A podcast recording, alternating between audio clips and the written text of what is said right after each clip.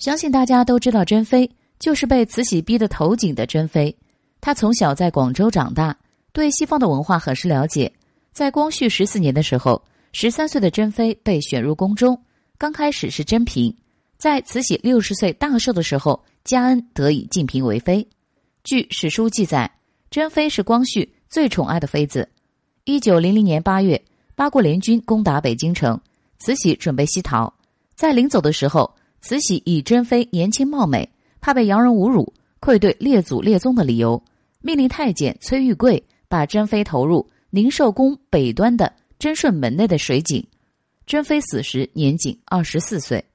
当去北京故宫的时候，大家心里都有一个疑问：为什么珍妃的井口如此之小，连个小孩子都进不去，大人怎能进去呢？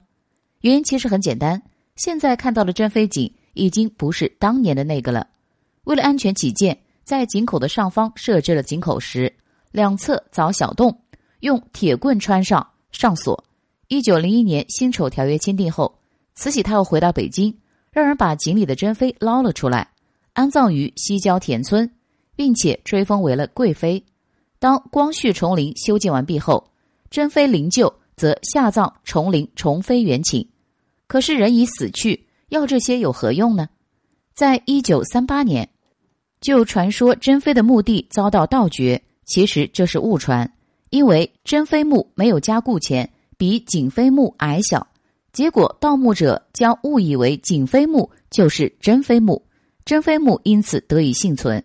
至于珍妃到底是如何死的，是各有各的说法，到底怎么回事，没人知道，只能猜想。可历史不就这样有趣，让人们有探究的冲动。